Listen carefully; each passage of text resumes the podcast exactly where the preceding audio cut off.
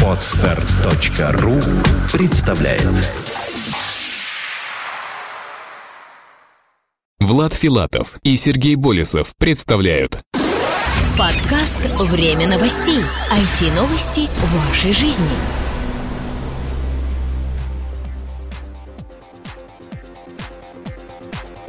Здравствуйте, в эфире восемьдесят седьмой выпуск нашего новостного подкаста. У микрофона его ведущие Влад Филатов и Сергей Болесов. Сегодня в нашем выпуске.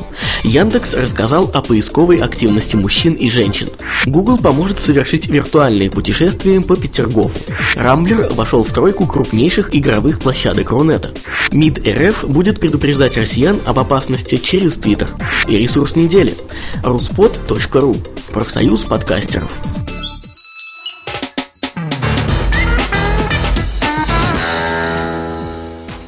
Яндекс рассказал о поисковой активности мужчин и женщин. В общем и целом, между так называемой поисковой активностью обоих полов можно смело поставить знак равенства. Мужчины и женщины ищут в интернете примерно одинаково быстро, сообщает результаты своего исследования Яндекс. Если есть какая-то разница, то она заключается в следующем.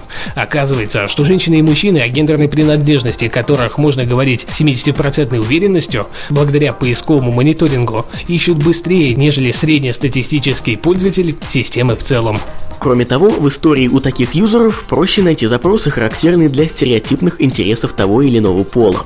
Среди прочих интересных моментов, например, то, что, как оказалось, мужчины склонны формулировать свои вопросы лаконичнее, нежели это делают прекрасные дамы.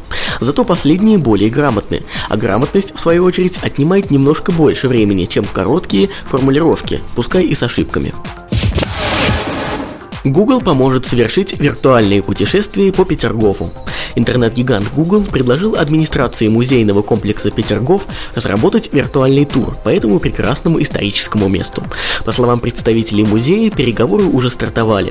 Первым, первым делом Google намеревается осуществить подробную съемку объектов. Между прочим, на официальном ресурсе самого заповедника уже существует раздел, благодаря которому можно путешествовать по нескольким уголкам музея, а также в режиме онлайн любоваться фонтаном «Большой каскад». Впрочем, как видим, это только начало большого проекта. Рамблер вошел в тройку крупнейших игровых площадок Рунета. Объединенная компания афиши Рамблера приобрела игровую сеть Канобу Network. Об этом сообщается в пресс-релизе, поступившем в редакцию ленты.ру. Канобу Network включает в себя сайты канобу.ру, огл.ру, gameslife.ru и worldgames.ru. Сделка позволяет афише Рамблеру войти в тройку лидирующих игровых медиа, говорится в пресс-релизе. На базе Рамблер игр и Канобу Network мы стремимся развивать единую среду из медиа и сервисов, в которой пользователь сможет по-настоящему жить играми.